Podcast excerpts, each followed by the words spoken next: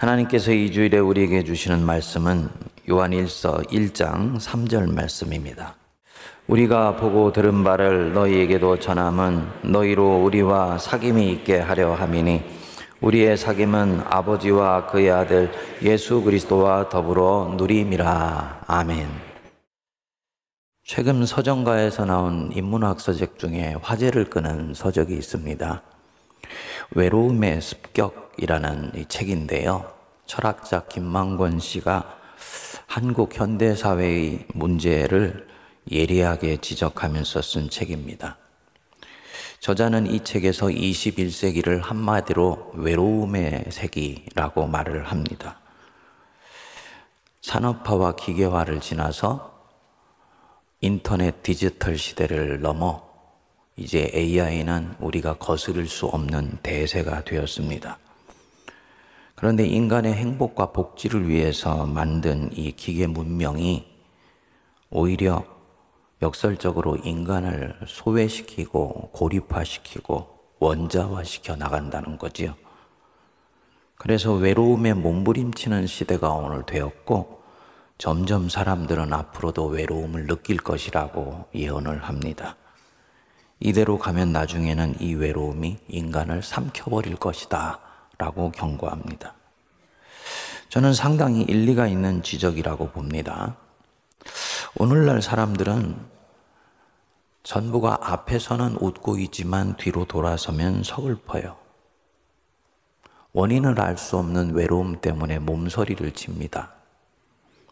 현대 문명이 만들어낸 이 부산물입니다. 오죽하면 2019년에 외로움을 겪는 시민들을 달래겠다고 영국에서 고독부라는 정부 부처를 만들고 장관까지 임명했겠습니까? 이 기사는 당시에 세계적인 화제가 되었고요. 한국 사람들도 이 기사를 보고 아주 흥미있게 느꼈습니다. 사실 내용으로 들어가 보면 우리 한국 사람들은 그들보다 훨씬 외롭습니다. 이 외로움은 코로나라는 전대미문의 재앙을 겹치면서 더욱더 확대되었고 더 깊어졌습니다. 목회 데이터 연구소의 통계에 따르면 2022년에 한국인의 55%가 일상생활에서 외로움을 느낀다고 토로를 했습니다. 그러니까 절대치를 비교할 수는 없지만 통계 자체를 놓고 보면 정부 부처로 고독부를 신설해야 되는 영국보다도 훨씬 국민들이 외로움을 많이 느끼는 것입니다. 그러면 교회는 어떠한가? 같은 목회 데이터 연구소가 올해 펴낸 책 2024 한국교회 트렌드라는 책에 따르면 한국교회에서 교회를 다니는 사람 중에 외로움을 느낀다고 토로한 사람들이 46%였습니다. 교회의 입장에서 보면 충격적인 수치이고 어찌 보면 부끄러운 수치입니다. 교회는 그 본질상 공동체성을 지향하기 때문이에요. 너희는 그리스도 안에서 한 형제이고 한 자매다. 라고 성경은 가르칩니다. 교회의 정의 자체가 그리스도의 몸입니다. 그리고 교회 안에 있는 모든 성도들은 서로를 지체라고 그렇게 가르치고 그렇게 배워요. 회사는 조직사고를 하고 사회는 시민사고를 가르친다면 교회는 지체의식으로 서로가 서로를 대하라고 가르치고 배웁니다. 하지만 이 통계로 보면 한국 교회 안에서 이 지체의식은 전혀 작동하지 않고 있다는 얘기입니다. 심지어 10명 중에 거의 5명은 교회를 다니면서도 외로움을 느낀다는 얘기입니다. 여기 앉아 있는 성도님들 중에 절반가량은 교회를 다니면서도 외롭다고 느낀다는 거예요. 그러니까 교회도 세상과 별반 다를 바 없이 각자 도생이고 외로운 크리스찬들이 질비하다는 뜻이지요.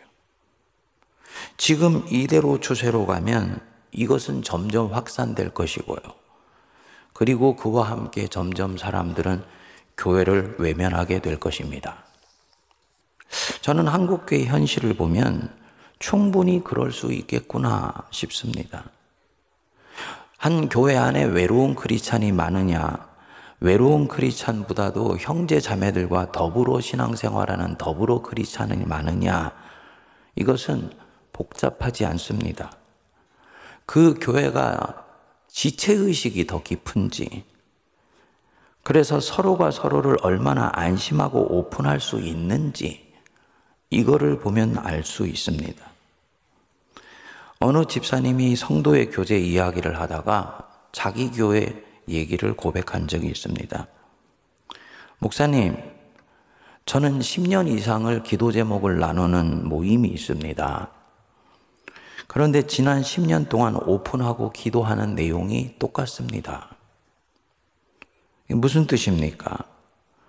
10년간을 기도 제목을 나누면서 서로 모임을 해왔는데 서로의 마음은 10년 전이나 지금이나 평행선을 긋고 있다는 얘기입니다.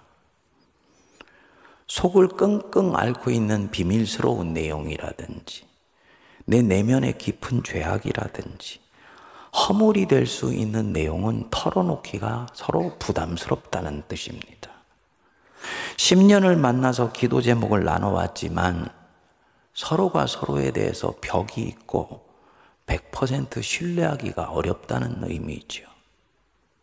그러니까 몸은 같이 있지만 정신은 그만큼 고립되어 있다는 거예요. 사역은 함께 하고 있지만 나와 함께 사역하고 있는 그 사람이 무엇 때문에 지금 속상해하고 무엇 때문에 기뻐하고 어떤 것 때문에 고민하고 있는지는 관심 갖지 않는다는 얘기입니다. 우리 교회도 이 부분에 있어서는 크게 다르지 않을 수도 있습니다. 지금은 아주 좋아졌는데 제 부임 초기에 새가족 담당 목사님이 속상하시다면서 저에게 얘기를 한 적이 있습니다. 목사님, 새가족이 오면 때때로 안타깝고 속상할 때가 있습니다.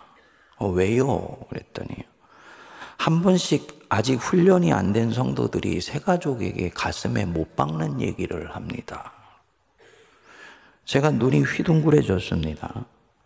새가족은 선교적인 측면에서 보면 왕이에요. 보통 교회에서는 새가족을 왕처럼 모십니다.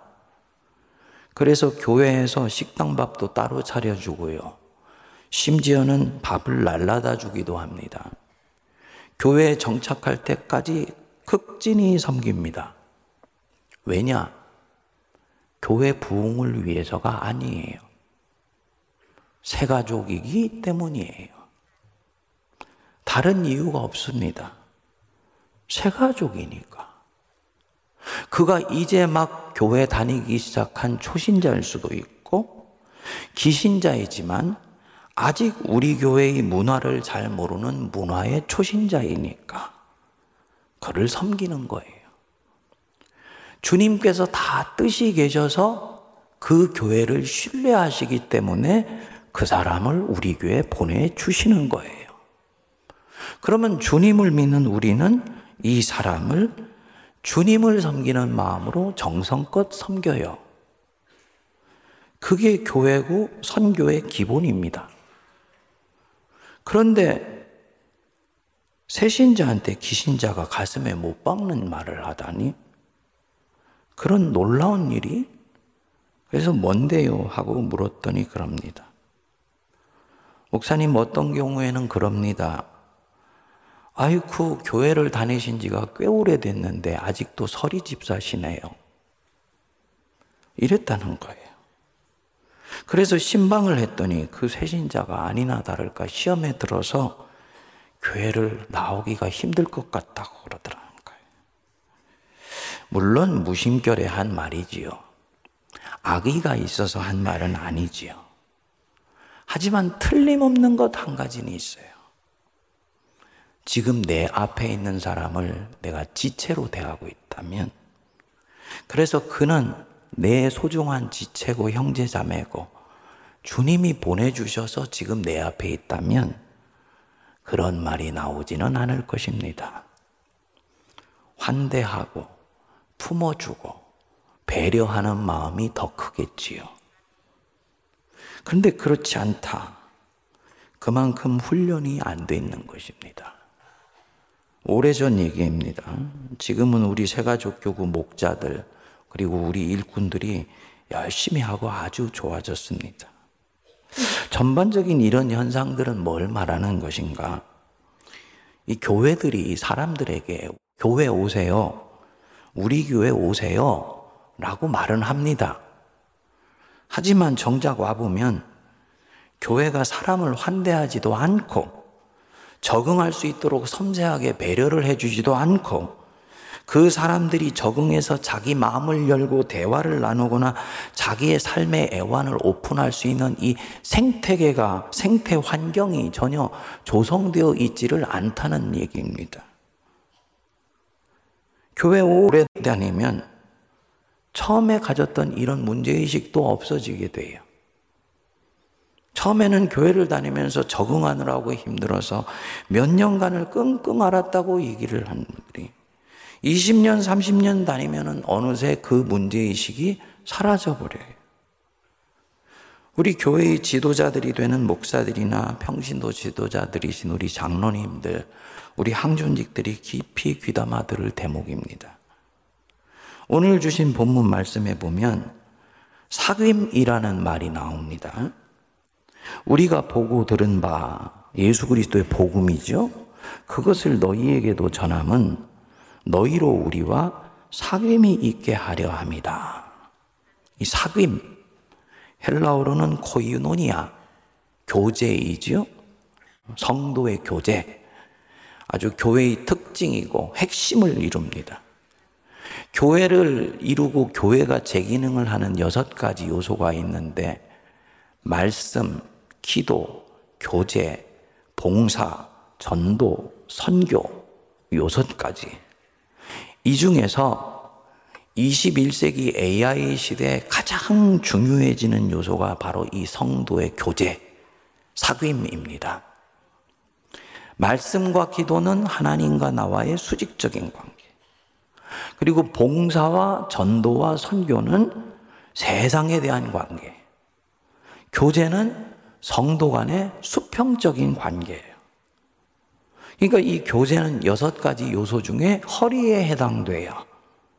말씀과 기도를 통해서 하나님께로부터 받은 것을 전도와 선교를 통해서 세상에 흘러보내기 전에 담는 그릇이 바로 이 교제예요.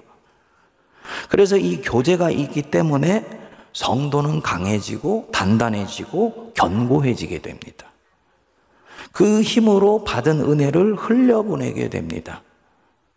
그러니까 교제나 사귐이 약하면 그 교회는 영적으로는 체질이 약한 교회입니다. 여러분 이 사도신경에 보면 오늘도 우리가 고백했습니다만 거룩한 공교회와 성도의 교제와 몸이 다시 사는 것과 영원히 사는 것을 믿습니다. 이렇게 고백하는 대목이 나오죠. 한 대목 한 대목이 다 고백의 내용입니다. 나는 거룩한 공교회를 믿습니다. 나는 성도의 교제를 믿습니다.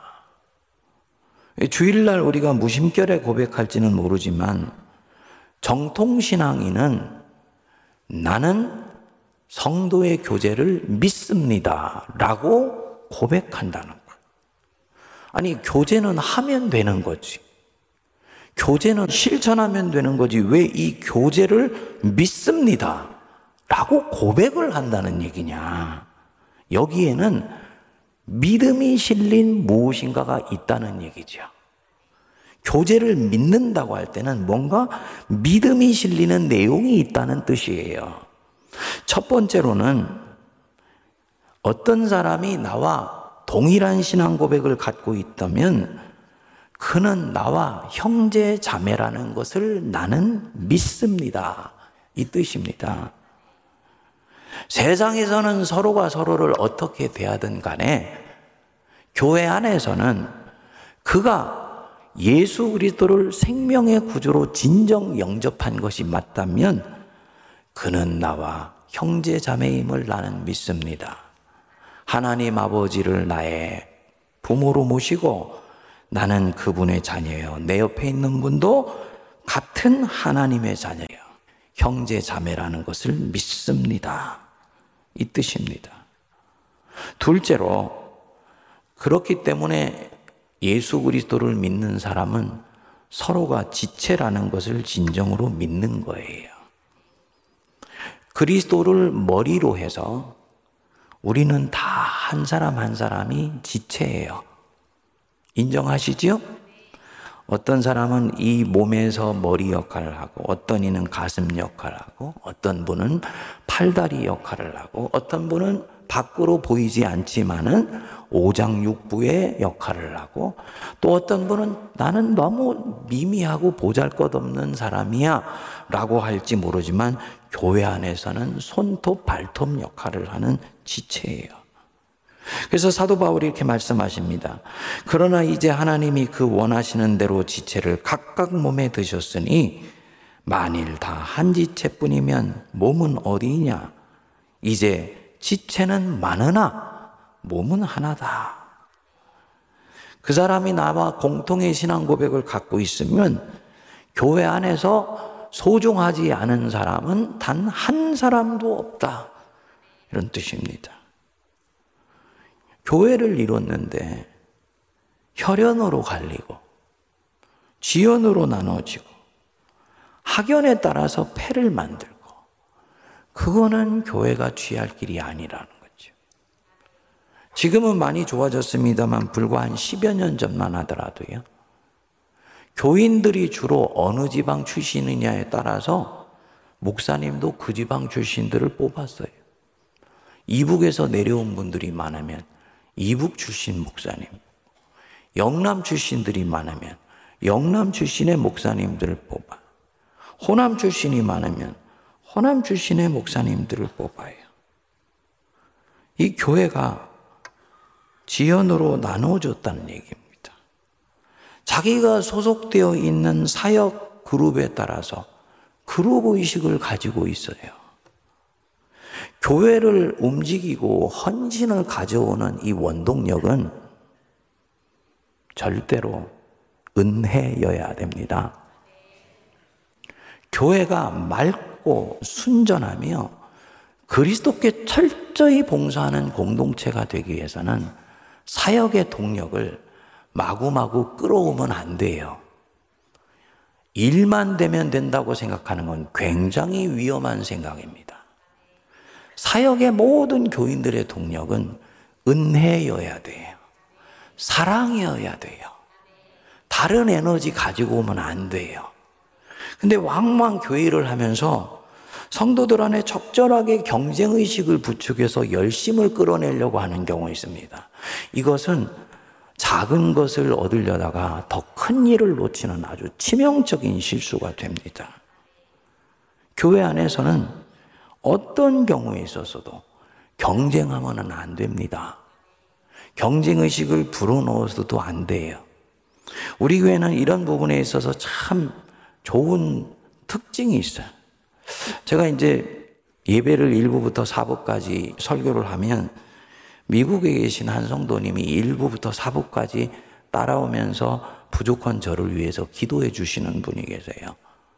올해 어느 날 저한테 메시지를 보내왔더니 목사님, 목사님이 1부부터 4부까지 설교하시면 참 힘드시겠다 생각을 했는데 그 세문안교의 이 찬양을 들어보니까 다 특징이 있어서 은혜를 많이 각각 받으시겠다 하는 생각도 들었습니다. 그래. 저는 절대로 공감해요. 우리 세문안교의 이 찬양대는 1부부터 4부, 우리 한길이면 아직 이제 잘 크고 있으니까 보면요. 모자라지도 않고 넘치지도 않아. 딱 맞아. 우리 예본이 아멘이 나와야 되는데 여기서. 1부부터 4부까지요. 또 찬양대가 다 자기 특성이 아주 명료하고 고유하고 독특해. 1부는 청아해요. 2부는 따뜻해요. 3부는 아주 담백해요. 4부는 화사해요. 다 자기의 특성을 가지고 해요. 네. 경쟁하지 않아요. 서로 경쟁하려고 하면 안 됩니다. 성도의 교제를 믿습니다. 바로 이 뜻입니다. 하나님, 우리는 주님 일에 있어서 세상처럼 경쟁하지 않습니다. 누가 더 우열을 가려서 앞장서려고 앞에 가는 사람 끄집어 당기지도 않고 뒤로 가는 사람을 밀쳐내지도 않습니다. 우리는 주님 안에서 한 형제요, 한 자매이기 때문입니다. 이 고백이 성도의 교제를 믿습니다. 그래서 한 사람이 아프면 교회에서는 다른 사람도 아파요. 한 사람이 외로우면 다른 사람이 같이 아파하면서 그 외로움을 달래어 줍니다. 성도 한 사람이 입원을 했다. 6천 명이 넘는 교인들이 전부 그 사실을 알 수는 없죠. 하지만 그분이 소속되어 있는 사역 단체, 그분을 아는 분은 조용히 찾아가서 병문안 해주고, 손 붙잡고 기도해주고, 나올 때 백인님 밑에다가 작은 봉투라도 하나 넣어주고 나오는 것이 그게 성도의 교제예요. 그게 바로 교회입니다. 사도 바울이 말씀하지요. 만일 한 지체가 고통을 받으면 모든 지체가 고통을 받고 한 지체가 영광을 얻으면 모든 지체가 함께 즐거워하느니라. 교회 안에서는 나만 좋은 것이 없다. 각자 도생하려고 하면 안 돼. 같이 아파하고 같이 기뻐하고 같이 행복하고 같이 슬퍼하는 게 바로 교회야. 그게 성도의 교제를 믿습니다. 왜냐?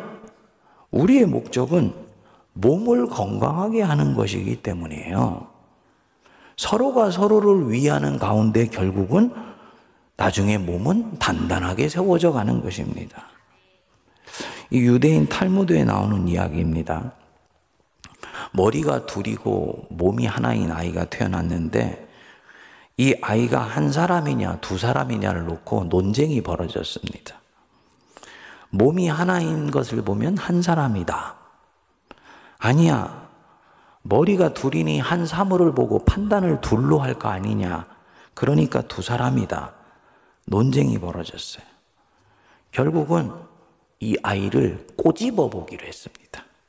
세게 꼬집어 보아서 두 머리가 같이 울면 하나이고 한쪽은 우는데 다른 쪽은 아무 상관이 없는 것 같으면 이는 둘이다.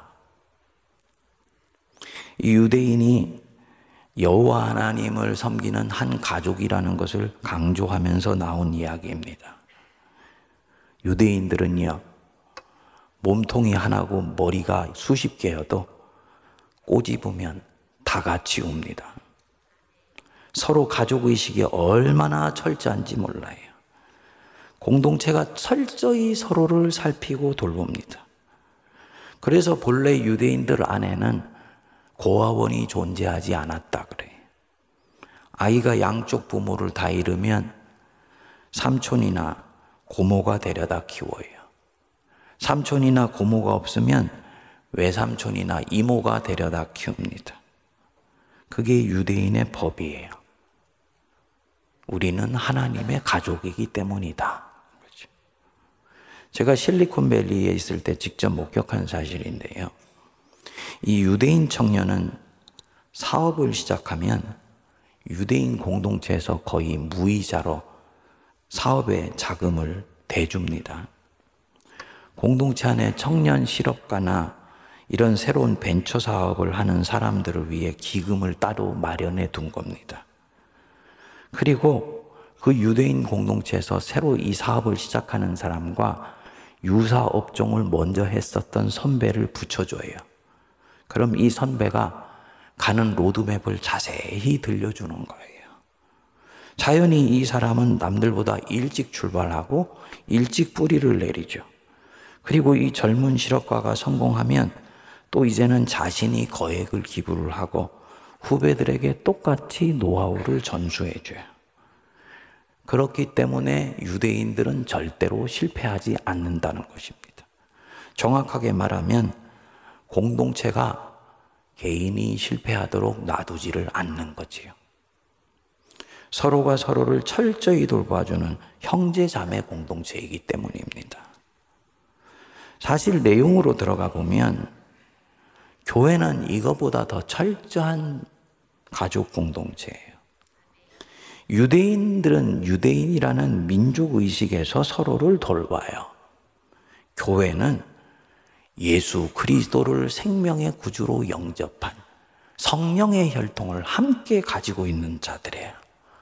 그래서 교회는 서로 간의 경계를 뛰어넘는 거예요. 물론 현대교회가 이 부분을 아주 적극적이고 근본적으로 실현하는데 약점이 있어요. 나하고 동질의 신앙을 가지고 있는지를 판단해 볼 수 있는 이 영적 공감대를 형성할 수 있는 유대의식을 갖는 기반이 약해요. 그러다 보니까 믿는 사람과 같이 예배를 드리는 사람 중에서 저 사람이 진짜 내가 믿고 있는 예수님을 믿고 있을까? 라고 고민하도록 만드는 경우가 교회 안에 있어요. 만일에 이 철저한 가족의식이 자라려면요. 동질의 신앙 고백을 함께 가지고 있는 사람들이 갇힌 부분들이 굉장히 중요합니다. 그래서 사실은 우리가 곧 세례식을 합니다만 세례를 받기 전에 이거를 확인하고 또 확인하고 거듭 확인해야 돼요. 예수 그리스도가 정말 생명의 구주 맞는지, 네 인생의 주님이 예수님 맞는지 이거를 분명히 확인을 해야 돼요. 그리고 이 부분을 진지하게 물으면 세례를 받겠다고 나섰다가 다음 해로 물리는 경우가 있어요. 저는 아주 건강한 거라고 봅니다. 왜냐하면 사람들은 몰라도 자기는 알거든요. 내가 때로는 넘어지고, 때로는 실수하고, 때로는 죄도 짓지만, 누가 뭐라 해도 예수 그리스도는 내 생명의 주님 맞다. 아멘 하시죠? 자기 영혼은 알아요. 그리고 그 영혼의 고백에 따라서 세례를 받게 할 때, 시간이 지나면 그리스도 공동체 안에 영적 연대 의식이 아주 단단해지고 가족 의식이 더 견고해지게 됩니다. 사실은 초대교회에 있는 모든 공동체는 바로 그렇게 해서 이 교제 의식을 갖게 되었어요. 그렇기 때문에 이 부분만 되면 교회 안에서는 모든 경계를 뛰어넘어요. 혈연이나 지연은 말할 것도 없고, 민족, 국가, 피부, 인종, 정치색 중요하지 않아요. 그래서 서로를 형제 자매로 대해 줍니다. 이게 교회입니다. 우리 교회는 이렇게 알게 모르게 성도 간의 교제를 보이지 않게 실천하는 성도들이 꽤 있습니다. 교학교 교사를 하면서 자기 반 학생이 대학교 합격했다는 얘기를 듣고 그렇게 하지 않아도 되는데 장학금을 주는 경우도 있고요. 한 4년 전인가 아주 기분 좋은 얘기를 들은 적이 있습니다. 포항에 제가 섬겼던 교회 성도가 서울로 이사를 오게 되어서 세문안교회를 등록해서 다니게 됐어요. 그런데 이분이 등록을 하고 새가족 수료를 한 지 얼마 안 지나서 모르는 전화를 한 통 받은 겁니다. 노 권사님이시더래요. 당신이 암흑의 권사인데 새가족 수료한 명단에서 보았다고 환영한다고 같이 식사라도 한번 하면서 교제하면 좋겠다고 이 권사님이 새가족부 소속으로 사역을 하시는 것이 아닌데 그렇게 한 거예요.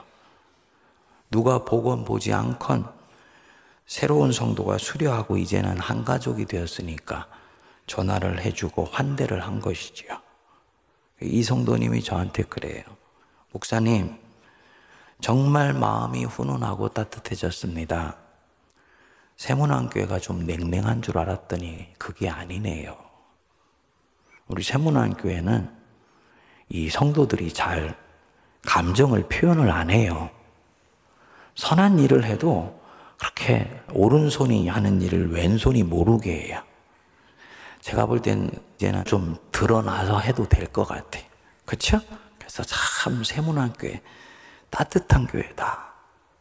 2024년부터 우리 이런 성도들이 많아질 수 있게 되기를 바랍니다. 그렇게 되려면 가장 작은 것 하나부터 실천해야 돼. 서로가 서로를 바라보는 눈빛을 따뜻하게 해주세요. 볼 때요, 저분은 내 형제고, 내 자매다. 라고 생각하고 봐주시기 바랍니다. 연습 지금 한번 해볼게요. 옆에 한번 보세요. 보시면서 형제님, 자매님 반갑습니다 하시고 예.